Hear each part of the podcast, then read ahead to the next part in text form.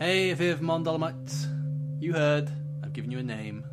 I feel I need a name for you guys. I'm not 100% happy with Viv Mondolomites, uh, but it's the best I can come up with. It's a bit clunky. Viv Mondolomites. That's a whole five syllables getting used up. Uh, it's not exactly punchy. Maybe Vivettes? I quite like that, but it sounds like the name of a pound shop sanitary product. So if anybody has any better names for what listenership I may well have, uh, please let me know. Drop me a line. Love to hear from you. Anyway, welcome. You're listening to Bookish, a kind of book-related ish podcast in which I, Richard slash Vivmondo, your host, your Grand Inquisitor, uh, talk to the stars. Not actual stars, of course. This is a literary podcast. Uh, and I force the loneliest people in the world, that's writers, to have conversations with me. Last week, I talked to Greg, the man who fell Stekelman, the grand doyen of Twitter. Uh, I liked last week's episode. I thought it was uh, I thought it was pretty good. He's an interesting chap. This week we stay with the internet. I talked to Socrates Adams. Socrates or Socrates is best known for his online work, most of which is I'm not not really sure how to phrase this. It's kind of a uh, let's see a grotesque approximation and appropriation of uh, the idioms and the aesthetic and the language of uh, the internet uh, what do I mean by that? What I mean, essentially, is that he uses lots of exclamation marks and lots of ur, you are, instead of your, the word. And uh, he does lots of Microsoft Paint drawings, which look like the therapy class work of a terrifying outsider artist. Now, that may all sound quite dismissive, and I don't really mean it to be because if you know of him, you'll know that everything he does has a quality to it, a humour, an absurdness, uh, if that's even a word, I'm not sure it is, um, and a pathos, which is all unmistakably him and his. This aside, the real reason I went to speak to him was because he recently published his first proper, tangible, undeniable in print novel. Everything's fine. I don't know if you can hear that, that's that's me riffling the pages of Socrates' novel. Riffling is an industry term. You probably don't know what it means.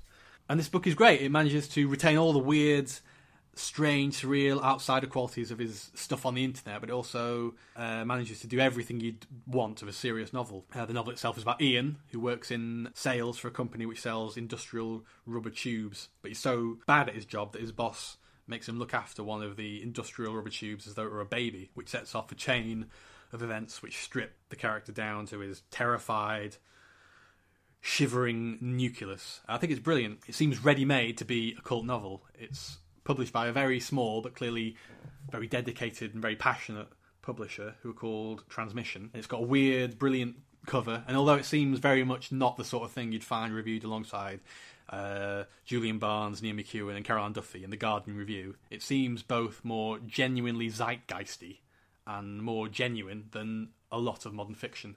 Anyway, with that in mind, I went to Manchester's fashionable hummus and dungarees hub, Chorlton, to speak to him.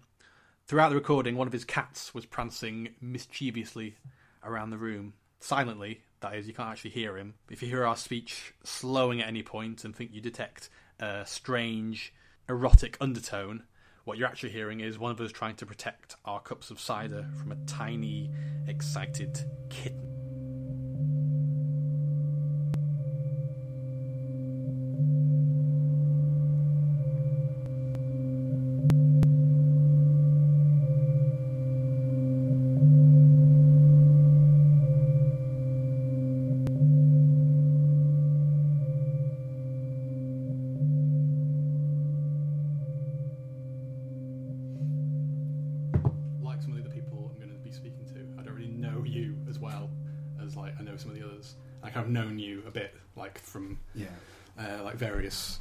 Events and friends and things like that. Yeah. But I think like most of what I knew you from was like the stuff you did on the internet, which Yeah. is kind of like I didn't really know when I first met you what I was gonna what, what to expect. You have kind of a very disturbing online sort of persona, as Yeah. you call it. uh, and that's kind of like carried through in the book. Is that is that do you see that as like an extension of what you do online, or do you see that as like a, Uh, it's definitely an extension of what I've done online, but I really think that I was just kind of like my blog is basically um, until I started doing that. I really, although I'd tried writing um, when I was much younger, I really hadn't written properly or kind of tried to write with any kind of um, objective, I guess, until I started Mm. writing that blog. So it was really like as I as I was doing it, I kind of realised that it was really just practice, writing practice, and kind of working out a voice for myself. Hmm. And it changed, obviously, you know, because I, I did it for quite a while, and because I was so new to it when I started, it really like changed a lot as it went along.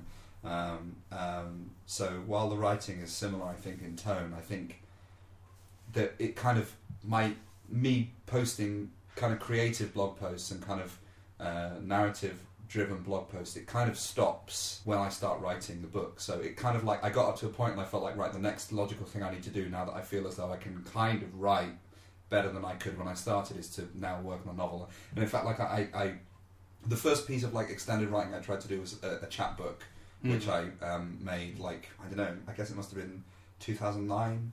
It was kind of like it was kind of a crazy thing. It was more like the blog. It's called Flesh Feast, the human br- the human brain, and it's just about this weird guy who moves in above another guy and kind of makes his life miserable. So it was much more similar to the blog, but it had like there was definitely an end. You know, the main thing was there was an end point I wanted to get to. There were a couple of middly Mm. bits I wanted to include in the chapbook, and I did that. And once I'd done that, I kind of thought, right, the next thing I have to do now is write a novel and use what I've kind of learned through my writing to, to write something longer. That's the So- thing that that stood out most was it kind of keeps that. I don't know. I really know how you characterize your writing. It seems kind of online. It, seemed, it sort of seemed kind of a bit unstable and kind of Yeah. crazy, and it's got like a lot, and it's very consistently the Yeah. same. If you see what I mean, it's like very, that, that stuff. It, it, it's really like the the blog. Although I tend to like really quickly edit the posts that go up. It is really kind of like I do it really vigorously. Like I write it really quickly and kind of like I'll just have a very basic idea for a post. And sometimes, you know, like like I'm sure everyone who does blog, like the idea comes sometimes in the middle of the post, and you realise, right, I've got to go back and start Mm. again. Um, but yeah, the, I think the reason it's, con- it's consistent is because it's also all written so quickly. And I did have this weird like narrative idea when I first started it, which is I, I wanted to write about a guy who wanted to lose weight, and the way he wanted to lose weight was by like cutting bits off himself, basically. So he starts off like shaving himself and like weighing the hair that he. I think I'm sure like I did this. Like he, he weighs, he, you know, like he weighs he weighs the hair that he shaved off his head and like his his face, and like eventually he like starts kind of like mutilating himself by like cutting the skin off and stuff. But I never really got that. I kind of lost interest in that kind of, and I just started doing kind of like really sort of weird, sort of just like posts that are just driven by like an emotion and just a Mm. feeling of kind of like distance or kind of self hatred, I guess, and tr- trying to kind of make it funny at the same time. And that's like a good thing about the internet is you can. It's given like a platform for loads of types of writing that would never Yeah. have existed before, Yeah, or definitely. didn't exist before, and wouldn't Yeah. have been able to exist before. yeah, and it's great as a community for writers as well. Mm. like more than any kind of physical group of writers I've been involved in, like having people, you know, the fact that you can write a post and it is basically a short story, a piece of flash fiction, Mm. which you can consume in one sitting, and it's like short, it's like three, four hundred words, and then you can have people commenting and saying, "I like this." It's just great that you can have that instant sort of feedback from it, and Mm. uh, yeah. you know, it's really good. And then obviously you go and you know you go and check out their writing when you click through on the comments and stuff. So you kind of build up a little Mm. group of people who are all kind of like on the same Yeah, and wavelength it's in it's some way. it's kind of more democratic, I suppose, than like the legitimate fiction world. You don't really get many people who are sort of the, the established stars that Yeah. whatever they do, everyone Yeah, reads or anything. It's Like not always as good There's a as couple. There's a couple, and like you know, particularly on the internet, like Tao Lin's blog is. Mm. obviously like it was the kind of like the one I guess that started it all, and you know, Mm. people were sort of. I don't know if that's true. Like this is my feeling, and kind of from what I've picked up. So it may well be that I'm totally wrong, but like definitely feels like he he dri- he drove a lot of what was initially happening, and like you know Chris as well. Chris Curtin, Mm. my um, um, another Manchester writer who um, had a really like he did a blog which was called I think Untitled Supermarket Nightmare, and that was like he did one post a day for a year and then handed it on to someone else. So it's that kind of like things that in retrospect seem like really obvious things for people to do blogs about, Mm. but at the time it was the first the first kind of like thing of its type, or the first one that I was aware of anyway. So that felt really kind of exciting. Mm. Um, although sadly, I think for literary blogs, it's maybe dying a bit. And instead of people having a blog, they have a Twitter presence, and then they also maybe have like a Mm. Tumblr or something, so that they can kind of link to it. So Yeah, it is, it is odd now looking back at blogs now that you that you can do that. It you feels have like you have like a sort Yeah. of yeah. It feels like they they're kind of they still exist and they're still kind of a big part of this sort of thing on the internet, but not as big a part. And like, I think people kind of like their default setting is to kind of like, you know, now particularly as there's so many uh, internet magazines which you can submit fiction to as well. Mm. Like people um, these days definitely do sort of give more credence to writing that's published on, say, like I don't know, like um, one that I've that one that I've been uh, published on is Metazen, which is a really nice blog.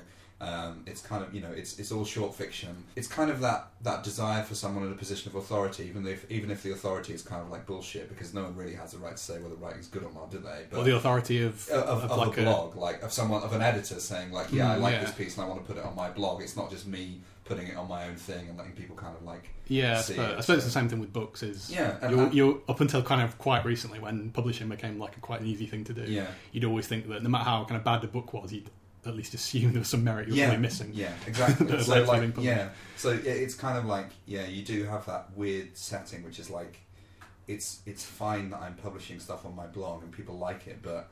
I wish that every post I published on my blog, someone else had said, "Yeah, it's good enough to go on there." you know, like Yeah, and just well, everybody seems to be on the internet now. It's Yeah. not just like sort of nerds and people who are just Yeah. desperate to get stuff published. and I don't know. I think like everyone on the internet's a nerd. I think everyone becomes a nerd when they go on the internet. I, yeah, I think it's like the definition of a nerd has really changed over the years as well. Because like I think people think people seem to think that nerds are just like yeah people who use the internet, or people who are into like role playing games. But that's not really what a nerd is. A nerd is someone who's really socially unable to sort of is that right? People who are like really. I don't know. I don't yeah, know, I suppose, I suppose it could be know. like nerd, and it, it kind of like implies like a level of intelligence Yeah. that not everybody who now is on the internet Yeah. sort of has. Yeah. I don't know. I don't know what it means. In the book, it's I, the, something else I kind of like and is quite funny about it, and kind of really sad as well at the same time. Is the language of it is kind of driven by this kind of uh, sales Yeah. business patois that he has, and he can't sort of escape from it, and he doesn't really recognise it himself at all. Is that sort of taken from your own life? And Yeah, th- yeah, it is. I mean, like I worked in sales jobs for that was my the first kind of the first job I did was I accidentally started working in the kind of advertising sales department of a newspaper, and then I worked as a recruitment consultant. And it's like it's taught to you as though it's some kind of weird magical language Mm. that will allow you to get whatever you want. Mm. And like I, I'm telling you that the, the, the training I had for my recruitment consultancy training was insane.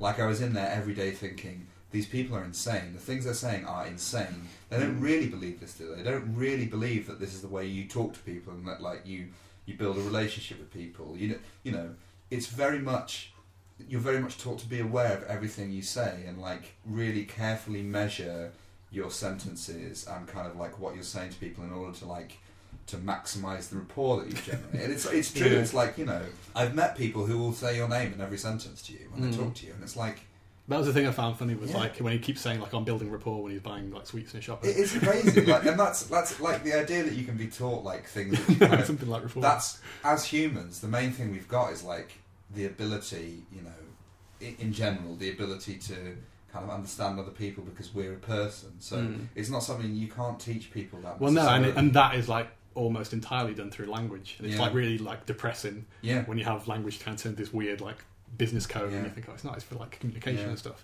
not for you know building rapport. luckily with me, I was kind of aware enough enough of it to not let it infiltrate my average speech. Mm. But like you know, there are people who I've worked with who would um, who would just not be able to stop it, and in, a, in the pub after work, they'd still be using these crazy like you know phrases and ex- expressions, and you just kind of think it's like a weird tyrant that kind of stops people from just relaxing and being normal.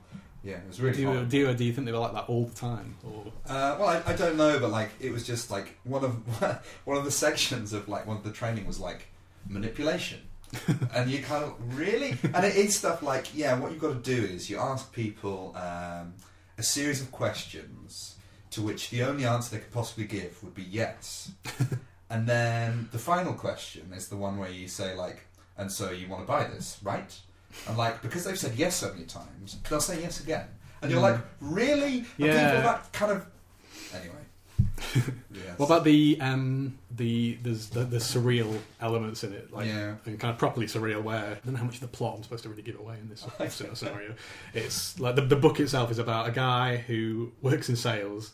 Um, he's not very good, so he gets kind of demoted, and he gets given a tube to look after as a baby, Yeah. like one of the plastic tubes that he sells. But there's yeah, there's, there's some bits that kind of even as a of broad comedy sort of setup that that could be. There's things that don't really fit with that. Sorry, that's my cat, by the way, knocking stuff over. I, I don't know. I think, um, I think there's definitely, I think there's just been so many moments in my life when I've thought that something isn't, is just, is too weird or kind of odd to really be happening, and that you know, I, I just, I just do think that, I do think there are moments in life that feel surreal in a different way. Hmm. So you know the kind of things that are unsettling and, and, and kind of I did I had many I had a lot more of that in the book originally and I, I do what my aim for it was it to be you know really almost grounded in reality and then just occasionally for these kind of odd kind of it's mainly the grotesque stuff that's surreal though. there's not a lot of kind of just like weird things that happen for kind of it you know but no, it's, well, it's, it's not so much like things just occurring and then they're moving on or anything. Yeah. They're, they're kind of like part of they're the, built into it yeah, but they're they're like they're, they're just very unlike reality yeah in a way that is kind of but the sort of they are treated as reality I do and everyone reacts as they are reality. Yeah, because I mean, but the thing is, like, why would someone who swallowed so much crap that is real Mm. not? Why would they react any differently to something that's insane, that equally insane, but just not like you know, if someone, you know, the, the stuff with the sales stuff. If you if you if you buy into things and you believe things and you you refuse to see that someone is treating you badly. Why would you then refuse to accept that something else is happening to you? Mm. If, you, if you're abused by someone all day long and you're forever saying how much you love that person, Mm. why then, if you just started floating, Mm. would you kind of question the fact that you were floating? You know, it, it's the idea of like just questioning what's happening to you, and you know, the way he reacts to the weird stuff in the book is very much kind of an extension of the way he reacts to the things that aren't weird but are equally unacceptable. Do you see Mm. what I mean? Like that's how I. I don't know. Maybe I'm just sort of babbling or Is something. it? I, I remember when uh, Jen, uh, our friend, she said that you were writing a book about a guy who um, is given a tube as a baby, and she told me this like a really, really long time ago. Yeah. Has this? Have you been writing this for a long time? Uh, no, I haven't. I wasn't writing it for a long time. Like, I it took me about a year or so to write when I first properly started writing it. But I was looking for a publisher for a long time because the book Mm. is so weird. so, like, you know, that took me a long time. I quite Um, like that it's with like a like quite a small publisher. Yeah. It seems to fit the book. Yeah, that I is think like so too. it like- kind of remember David Cronenberg in an interview like ages ago saying that his ambition when he was like a teenager was to become the most obscure novelist in the world, and he kind of worked because he's like never written a book. yeah, Uh, Yeah. But like, it's, it's, it's sort of that sort of thing. Like it's sort of it's, I like the cover and I like the book Yeah. and I like the fact that it comes from a small publisher. Well, of- that's the thing. Like the, the the amazing thing about working with this publisher is that you know the cover um, is a really fantastic synthesis of the artwork which the artist has done, which is Mm. amazing, and also my ideas. And you know, it's like I I sent her a load of drawings I'd done on Microsoft Paint of faces, and she sort of went right. Well, I'm going to take that kind of like style and sort of Mm. do my own thing with it. And you know, like it is. Uh, so it's a really good mixture of that, and with a big publisher, like that wouldn't have happened. yeah, the publisher would have, would have Roth said, doing some yeah, exactly. some paint images. Yeah. but like you know, they, they they you know, my experience from what my, from what people I know have said is they go right, here's your cover. Do you like it? And you go, no, or yeah, and they go. Do you want us to change it? And you kind of go, yeah, maybe. And they go, well, we're not going to change it. So it's kind of like, you know, and then like the fact that it's got a dust jacket, the fact that there's two different illustrations, like the Mm. inside cover's different as well, and the fact that it's printed on nice paper and that it's set a certain way, like these are, I've just been working really closely with the publisher and the artist to make sure that we're like everyone's happy with it and Mm. um, yeah I, I feel like I feel it's a really good you know it's as good as it could have been What about the sort of the local scene? It's kind Um, of a Manchester literary scene, I suppose. yeah um, I've always thought of, before I kind of knew you, or if I met you, when I when I knew of you, you sound like some kind of Cthulhu myth.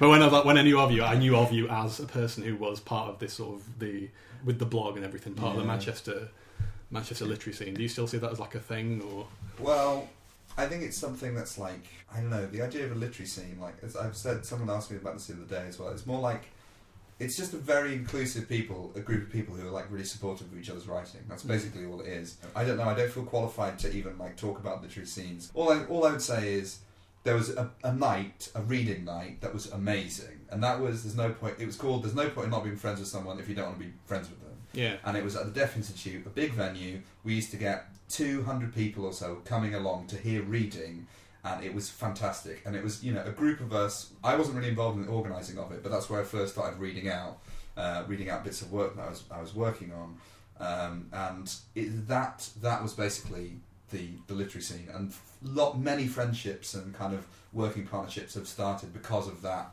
particular night that happened. And I think we're actually, although this is kind of like you know, it's still in the early stages, and maybe this is like an exclusive. I think we're going to do like a, a like a one-off reunion gig again. So somewhere, like we'll do a really special thing sometime. But yeah, while it was going on, it was a really really special night, and it felt good because people were like. The quality of the reading, except for me, was very good, and uh, you know, like it was just—it's so great to have an audience of people who were so interested in listening to everyone else, and so you know, Chris got some really big names as well. Did you find that help though, doing like readings and things? Does it help hone Uh, skills? Is reading out loud? Does that? Oh yeah, the reading like reading is is something that I've improved a lot. Um, although maybe you couldn't tell from the reading today. You're competing But, with a cat though. Yeah. um, but like yeah, in terms of like reading, I don't. Yeah, that's definitely it. Definitely helped. Mm. Um, um, sort of. I think, but the thing is, I think about reading out your work. The main thing just to remember is just read it slowly as you can. Yeah, that's, it, that's the main thing. Like people seem to yeah. You can go to lots of readings where people, just rush through it. and- well, yeah, or they, you can tell they don't really know. They sort of think they're reading kind of at a normal rate, but because they're nervous and you can see them shaking, Yeah. and you feel terrible because they're, Yeah. they're reading like a, a gabbled, yeah. terrifying speed. But yeah, it's I was I used to get really scared of doing that. Yeah, it's it is very nerve wracking. And the first time I read it in, public, I sort of knew to not read too quickly, so I read Yeah. like very slow. it was bored. It was borderline kind of. It looked like I, you know, some kind of problem going on or something on stage. It's kind of. It's kind of it's a, it's a difficult thing to do well to have a narrator who is telling you his thoughts and how he thinks and how he feels and everything, Yeah, but also letting you know that that's kind of that he's sort of that isn't really what he thinks. yeah, You sort of have him sort of saying, "I think this. and I love building rapport with people. I love my boss. and everything's everything's great and fine.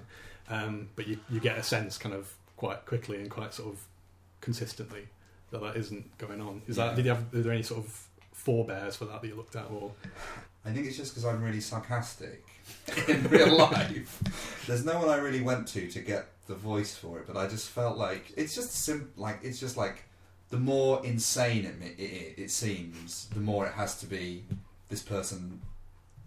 You know, you, you kind of I hope get the you get the feeling that like he doesn't believe all the stuff he's saying, um, and it's not it's not it's not kind of like the sort of the classic sort of unreliable narrator in that he sort of although that's not always the case and that he believes what he's saying but Hmm. it's just kind of like yeah it's it is just it is just sarcasm actually it's just written from the point of view of someone who's like it's me pretending to be that person i guess with any writing pretending to be that person but being hyper sarcastic to the point of someone not being able to tell in any way what the sarcasm is and what the kind of like real feeling is i think that's the i think that's the main that's the way i wrote it like you know a long exercise in i think deep sarcasm. I think just being honest, actually, like convincing yourself that what you're saying is, is totally honest, but Mm. sort of like when he, you know, he always says about how great his boss is, but he doesn't. I think I, I really tried to judge it so that it wasn't over the top, because if you go over the Mm. top, that's also really easy to sniff out as kind of fake. So I wanted it to be like if you take a sentence without the context of the rest of the book, Hmm. I feel like you wouldn't know Hmm. he wasn't being sincere. If you see what I mean. Hmm. So I think that's yeah. Hopefully, anyway. Sincere is an interesting word because Yeah. sort of he kind of is sincere Yeah. in a sense, but he's he, only because he doesn't really know what being sincere actually means. I suppose. I'm really happy with that element of it. I think that's the element of the book I'm the happiest with. I think it's. I think it is s- a little subtle in the fact that it is very blurry. The line between sincerity and self kind Mm. of deception is not really there. Like you can't often tell kind of what's you know what he's really thinking. Uh, but then you also oddly can. It's like a weird. I don't know. You don't get any kind of neat sort of pat. This is why he's like this, or Yeah. this is what he actually thinks, or he's like Yeah. sort of wakes up in the middle of the night going, "Oh no, I, Yeah. don't, I don't really care about rapport." But the thing is, I don't. I really don't know whether the changes that I'm thinking of making would make it worse or better. that you, that you are thinking of making. no, that I that I would think now. Would I make that change? Alright, It's kind of the way I feel about writing is that um, that sounds like such a dickish thing to say. you know, if I really knew exactly what I wanted to say with the book that I was writing, Hmm. I'd write an essay. If you know. if you'd known exactly what you wanted to write in the book, then you would have written exactly what you wanted, would have wanted. Yeah, to say. or, but I, I don't know. Like I, I don't think I don't know. I think I think the novel is like a form which is more about trying to work out what it is you think about something in Mm. a way, and like you really, I really felt like I was learning about what I thought about this stuff as I was writing it. So it's not like I kind of it's not like you sort of set out from a from the perspective of someone who knows everything there is to know or feels like they know everything there is to know about sales or they know everything there is to know about someone feeling like you know trying to come to terms with the fact he's not making a difference in life or trying to feel like he's he can't make any decisions or anything. It's more like just trying to work out how you feel about that stuff. So what i mean is i feel like it's impossible to know whether the changes you make in your work make it better or worse because it's almost impossible to know what the aim of the book is. If you, do you see what I mean? I Mm. don't know. Maybe I'm not expressing myself very. That's what I mean. Like I can't express myself. like the, the way I express myself is like by, by writing a book Mm. and like kind of letting other people decide what what you know what what the kind of what the merits and, and, and kind of the bad things are about it. Do you still Uh, have that thing where you kind of you're sort of in your, your mind is still in the space that the book occupied, where you know when you're sort of writing something you're so sort of close to it Yeah. that you you can be making decisions but you kind of don't really know what you're doing. Yeah, it's it's it's really it's a really weird kind of exhilarating thing. Mm. It's like you know, um, you know, what, again with this book, like, or it's the same as the it's the same as the chapbook I wrote. Like I had a, it's the same thing. You have a starting point and you have a place. All I knew when I started writing it was I wanted him to um, be a salesman who was kind of miserable without realizing it Mm. and I wanted him to get to a place where you know he was obsessed with going on holiday, and he wanted to go on holiday, and the book was just going to be about him trying to go on holiday, Mhm. and that's that's kind of what I started with, and everything else just just it just comes out of the writing. So I kind of I've lost myself in all the crap I'm saying, but like you know it's it's not you know the, the greatest thing is when you finish a day of writing and you kind of go, oh wow, all that stuff I wrote today just didn't exist in any sense that I was aware of at the start of the day. Obviously, it was there in my Mm. head in a kind of you know subconscious way, but there's no way to release that without writing the Mm. book. You know, like there's no way to kind of reason it out of your your No, head. You I- can't just sit I always find it really- it. um, it sounds really sort of like another pretentious, ridiculous thing to say, but I always find it if, if I ever write anything like a story or something, I'm, if I'm pleased with it, I'm always sort of really amazed that no one was ever sort of put those words Yeah. in that order before. Because Yeah. it seems like, well, why wouldn't they? You know, Yeah, it seems well- kind of like I didn't really have that much sort of say in it. No, just exactly. sort of the words. That's exactly right. That's exactly how I feel. Mm. Like I feel like there's this book has just existed before I was born Mm. as something that would inevitably happen, and I was just like, you know, it sounds kind of lame, but I was just like a, a conduit for it. Mm. Is that pronounced right? Conduit? Conduit, conduit, conduit, I conduit. think Americans say I don't know, I don't know say. But like, yeah, you just feel like it's just it's like, oh, okay, right, that's what I have to write. Okay, Mm. and it just comes through and like it's the same, same thing with like I've written a, another book now. I'm trying to find a publisher for it, and Cool. that's like very much like, yeah, I don't know how it couldn't have happened any other way other than the way it's it's happened. You know? Do you do you think that the when something I find weird about writing, like if if that book suddenly somehow didn't exist and you were asked to write it again, it would be different. Yeah. Like, it might be the same in like lots of ways, but it would never be exactly the same. yeah, And I always think it's really interesting that people see books as like this sort of perfected Yeah. art that someone's like written and then spent ages editing and working on, and it's there and it's it's done. yeah. But it's there's also kind of like an improvisational sort of bit to it. I don't know Yeah. what I'm you this. No, no, I, no, I know. Like, I, I, I know what you mean. Like, it is, it is a weird thing, and it's like, you know, what is? You have to really like think like, okay, what is a book? So it's a reflection of the way someone's. It's like it's like a micro and a macro element to it, isn't there? There's like Mm. the there's the macro element to it is it's like the a reflection of someone's brain. Someone was born once, and everything they've had in their life has somehow led up to this way they view the world and Mm. this understanding of existence and like their, their journey through life and it comes out as a book but on the micro level it's also about the weird things that happened to that person in the morning of the day that they were writing Mm. and the weird chemicals that were for some reason released in their brain as they were writing the book too so there's there's two like there's two levels to it Does that ever worry you that like Oh, if I happened to die tomorrow and like people read this, I'd feel okay about that. I'd Mm. feel fine about it because the stuff I do in my daily life, working in a bookshop, trying to cook nice food, you know, trying to like find some happiness. It's no no different to anything else anyone else does. Mm. You know, um, not saying this book is different or special in any way, but it's something I finished, and it's the first thing I've completed and felt like really happy with in some way. So if if people were to like read that and think that's how I viewed the world, wouldn't be totally accurate, but it Mm. would be something, I guess. Mm. Well, it seems like uh, saying about the internet thing. It seems it seems like a kind of not. To, this sounds like it might be sort of an insulting thing to say about book, but it seems, it seems kind of it represents like a lot of what is going on in the modern world. Mm. Like quite a lot. You, you wouldn't sort of get sales Yeah. people in the sort of you know 19th century. Yeah, well, like. I think that's really good, and you know, like it's not like it's not a conscious thing, and it's not like I feel as though it's people's duty to write about the world they live in now. But I think Mm. it's impossible for them not to, regardless of what you're writing. It's a reflection of what's happening right now, whether it's a historical novel or whatever. It's still like a reflection of the world that you live in. It's impossible for it not to be. So I Mm. kind of feel like that's that's good. That's appropriate. I think all books should be Mm. in some way or another like that, and I think they are. You know, it's it's impossible to kind of escape from that. Maybe. So is the next book going to be similar? in Next or- book is um, totally. It's very different. The main character of the next book is. uh, he's. I don't. I want to be careful what I say because it's not like. It's not really true, but it kind of also is true. He's based on James May from Top Gear. okay, but it's not the real James May. Obviously, it's just Okay. and he's never called James May. He's called the TV presenter. It's about it's, okay. It's about a TV presenter who works on a show that's very similar to Top Gear, Mm. but is hyper depressed, hates his life, hates his family. It's about his family as well. It's called a Modern Family. It's about his his wife who becomes obsessed with the royal wedding of Kate and William.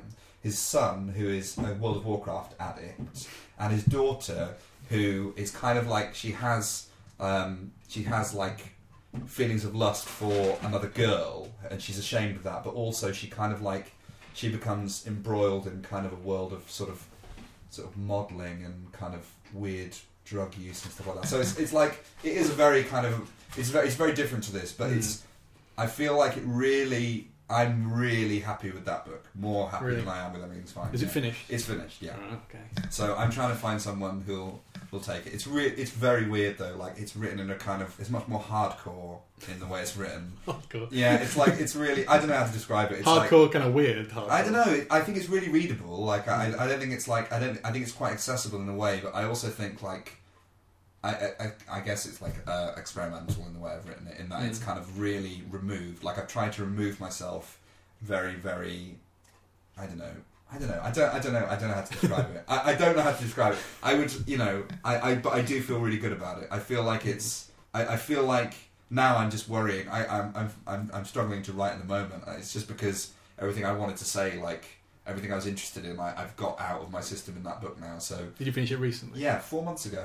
Mm. So yeah, for me that's recent. uh, yeah, relatively recently. So um, yeah. So you don't know, but you don't got any plans for what will be after that. Um, Is that too well, yeah. Well, my next plan. I'm. I'm. This sounds so. It's, I'm trying to write a book about a sentient olive tree in uh, in Greece, um, and because I'm because I'm half Greek, and I would like to. I, it's kind of yeah. It's a very. It's like it's really embryonic. It feels like a natural progression to like this guy is definitely a character who has characteristics and Mhm. kind of like um, is is very kind of um, he's very well defined, or at least I, I hope he is. In the in my new book, Among Family, it's like um, the characters are almost kind of the same person Mm. living four separate lives, but they have the same reactions to think to different things that happen to them that the other characters would have, and I'm kind of like interested in how different people really are, and that's how I'm trying to kind that's what I'm trying to sort of write about in that one. And so the next one is just about like objects who have no no characters at all, but just happen to be sentient of what's happening to them. Is there any Uh, reason for that, or is it just a no, well, well, there's no reason for any of us to be sentient, really, is there? So, like, I think I figure it's kind of okay. Um, so yeah, there's like so far the ca- the character list is like the olive tree, the rock uh, that's near the olive tree, the valley that the olive tree's growing out of. So the trouble is, it's like it's basically impossible to write because uh, You do have a in um, in everything's fine. There's a sentient, seemingly true. sentient tube. There is a yeah, there is a tube um, that has that has kind of a personality. yeah, Um, real bit of a dick, really. yeah, really, really cruel. But that's not her fault, though. You know. Um, but yeah, the the tree is not doesn't have a personality. it's just like a where. I wonder whether I can write like a just a novel about like a tree like experiencing the sensation of wind on its bark for like 300 pages. That's what I want. That's my that's my next dream. You know, like uh, yeah, yeah. I think it's just because I read the book of Disquiet again, and I'm like, oh yeah, I really love that bit where Pessoa's saying like he's just really jealous of like uh, a stone sitting on a table because it's going to outlast him and stuff like that. That was Mm. kind of probably really bad paraphrasing, but um, yeah, it's just uh, I just want to write that. That's all. What other influences would you say Uh. Because like the only thing I could really think of for for this book, for everything's fine, um, was uh, American Psycho, just because it's kind of it's got like a similar quality. It's not yeah, it's not very different in how it's written and who the character is and everything, but similar in terms of a, a guy who's pathologically yeah, his job. yeah. Well, I mean, I, w- I wouldn't necessarily say that's a, a conscious influence, but like, yeah, I mean, it's Mm. something. It's it's similar. Like that style of narration is is very similar. Um, but yeah, I mean, just kind of like just the internet. Like Mm. writers who I've read on the internet are a big influence. Kind of contemporary writers, mainly American, because there are more Americans kind of writing on the internet, or at least there were when I was writing this kind of thing.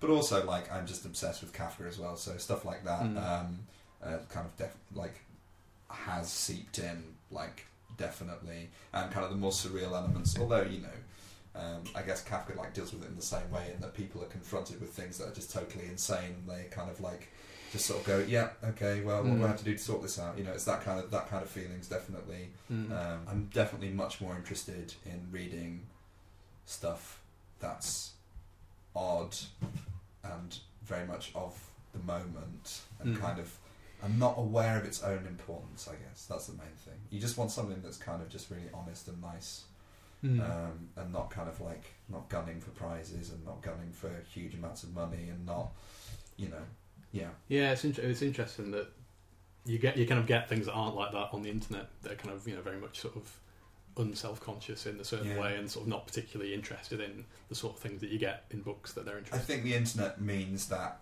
people will have the opportunity to be inventive, um, original, and creative in ways that they want to be, in. and that ways that come naturally to them.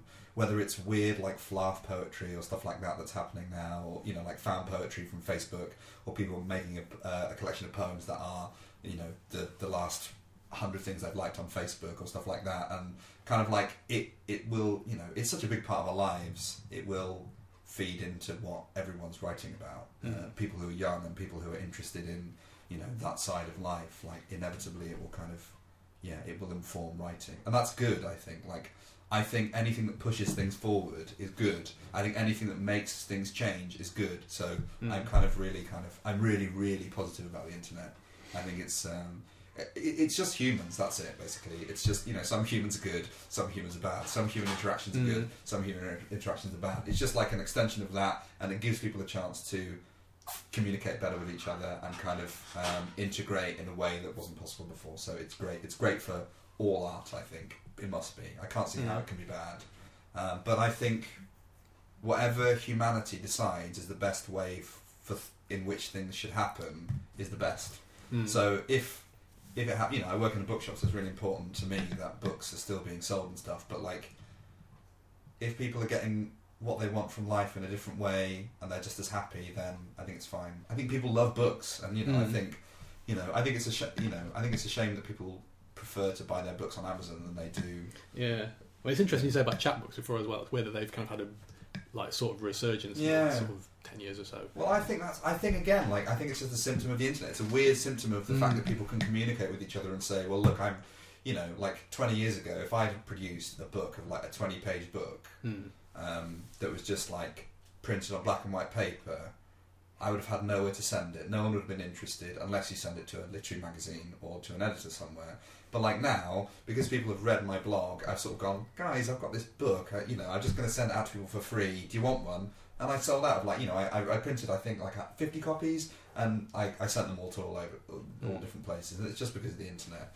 Um, so it kind of feels logical to me that that sort of that sort of self-publishing weird little Yeah, I think it's people um, seem to want like things that are made as well more. yeah, now. yeah, Just definitely. th- things that have like been created by somebody. Yeah, it's not. It, it's just lovely to hold that, Mm. you know, and Well, yeah, exactly. Because I Yeah. understand as well. Like I do get, get things myself and go, Yeah. oh, it's great that's Yeah, a staple by some guy yeah, from it's, America. it's it's really really good, and it's Mm. exciting. Yeah, I think it's really exciting. I really like it. I don't know. I feel like an idiot all the time. I just think like, why would anyone be interested in me? That's all I ever think. Yeah, and the last thing I would ever want to do is like think I'm important. Well, I know I'm not. Have you ever met any like proper famous writers who do think they're important? Um, no, but that, I don't know. Everything's so fucking insane. Everything hmm. is so insane. Like the idea of fame is ridiculous. It's just stupid. You know, it, I don't know. I just, I don't know. I find it all just so weird. I find life so weird. I can't, you know. All I want to do is just, you know, it just comes down to like, I just don't want people to think I'm an idiot. and I, you know, but also I can imagine like it must be very hard if you're a really well-known author and really popular, or really well-known anything and really popular. It must be very, very difficult when everyone is always telling you how amazing you are over the course of five, ten years, not to end up thinking that you're absolutely amazing. Especially, especially if, like most writers, you kind of have an element of like kind of a depressive Yeah. self uh, criticizing Yeah. sort of streak. Yeah. It must be really weird to have that going on and people telling you the like the Yeah. absolute opposite all the time. like yeah, I just want to make money, enough money from my writing so that I can just write more. Mm. And I don't want to. I just want people to be nice to me and then to leave me alone. that's what I want. that's my dream. Yeah, that's it. I think. Would you quit your job if you could to write? Uh, yeah. Yeah. I don't know though because like I do really like my job. Like really like it. So. when I got made redundant, I was I worked for like three months. It was just like the best time of my life. Yeah, like so much what- work done. I Well, like, I, I quit my recruitment consultancy job to write the book, and like, I was I was unemployed for a year basically before I started working at Blackwell's, and yeah, like,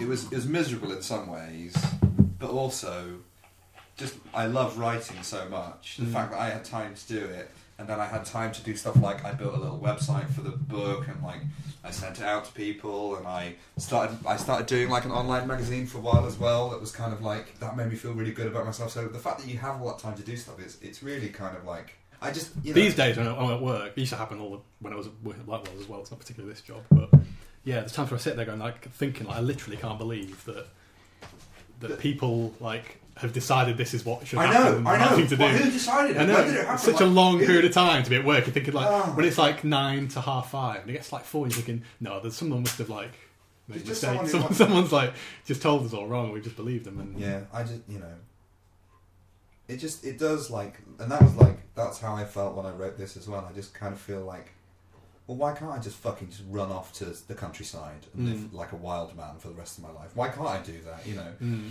and there's no reason other than me. mm, You know, like I don't really have to listen to what people say.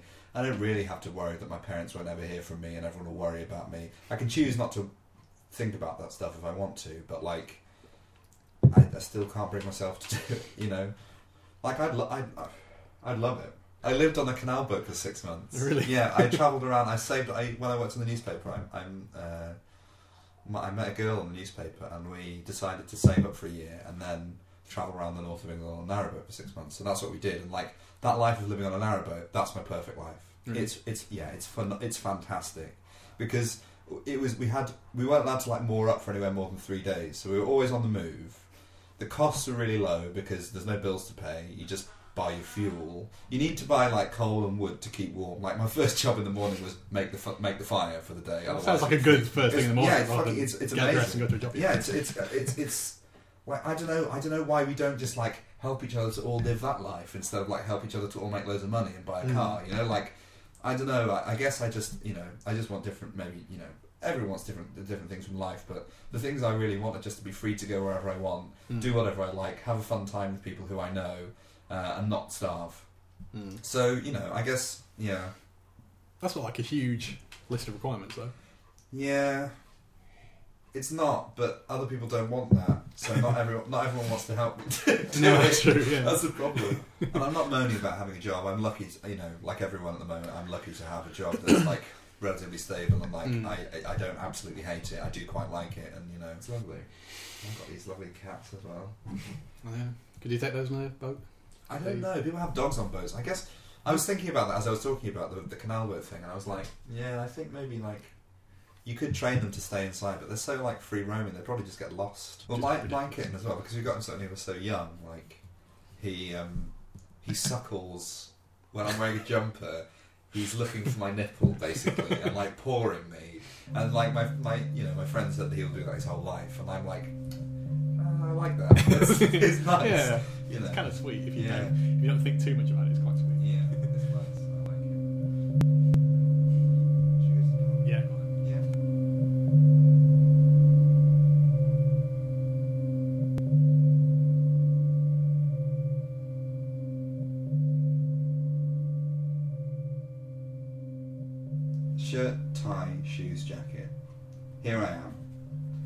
Sitting nervously in a room on the top floor of the office. This is my boss's floor. I'm waiting for my superior to come and assess my performance over this last month.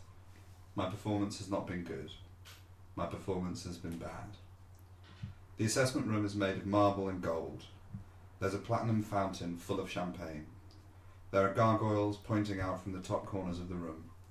The table is covered with fur and has elephant tusks for legs. Everything in here is prohibitively expensive. That means you are prohibited from touching it. My boss enters the room. He's a little, stocky, mustachioed man. He's a little, stocky athlete and would look great hurling bowling balls around. He'd love to throw the bowling balls at human beings. He'd love to play rugby with the heads of human beings. He'd kick the human heads so far over the goalposts they'd never be seen again. He's wearing a little ribbon on his chest that means he's committed to stopping cancer in its tracks. If he threw the heavy bowling ball at your head, you'd think before it hit you, great technique. He sits down. Ian, we're here to talk about your performance this last month. Your performance this last month has been terrible. Do you have your targets and actuals? I bring out a sheet of paper with two sets of numbers on it. One set of numbers is my targets. They're a set of very high numbers and percentages. The other set of numbers is my actuals. They're a set of very low numbers and percentages. My boss looks at the sets of numbers. He looks at me. His eyes are very big and white. He carefully removes a bottle of red ink and an old fashioned pen from the drawer in front of him. I think he has lovely and delicate fingers. His fingers look like dancers. Ian, I'm going to mark the areas you've underperformed in with this red ink. He places the sheet down flat on the desk. He threads his fingers together before cracking his knuckles, then picks up the ink and holds it above the sheet. He pours the entire pot of red ink over the paper. Red ink pours over the desk and over my shoes and the floor. I look at the red ink soaking into the fur and staining the marble floor. I look at the gold and the gargoyles and the platinum, anywhere except my boss's face. I pick up the dripping sheet and try to take this extensive feedback on board. I make an expression with my hands and face which tells my boss I'm thinking about this and taking it all on board. I hope my boss can hear the sincere and heartfelt thoughts about changing my life. I'm having the most intense and sincere feelings that any worker has ever had. I am 110% sincere. How do you feel about this feedback, Ian? Do you think that it's fair feedback? I sincerely think I definitely need to make a change in my life, I say carefully. I think it might be too late for that, Ian. He leans forward on the desk. Why do you do this job? For the excellent pay and fantastic career opportunities. The money and prospects are only good if you hit your targets, Ian.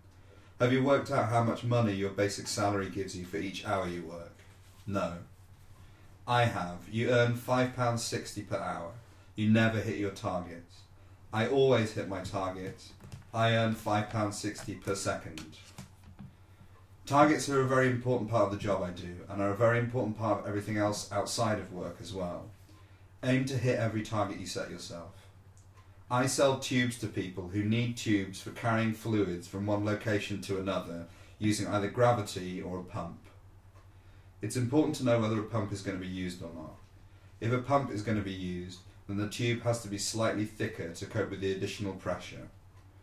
Thicker plastic means mega bucks target smashing success power winner. I'm programmed for success.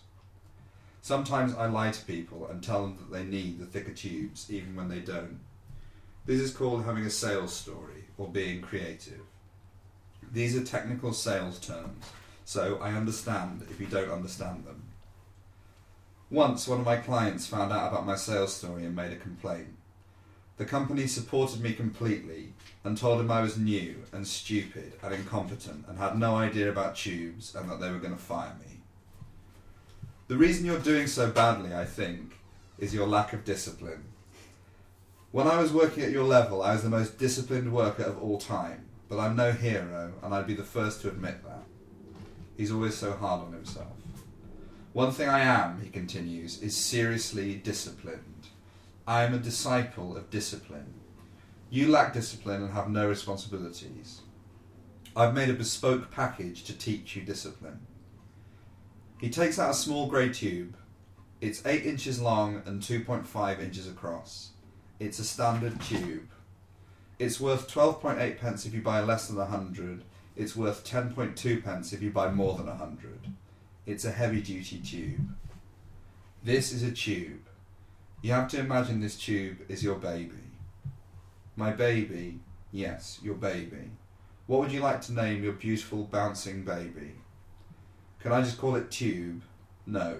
You have to call it a real name, a name like Mildred. Call it Mildred. Okay. Hello, Mildred. I put my hand on top of Mildred. It feels awkward. I take my hand off her, and immediately I want to put it back.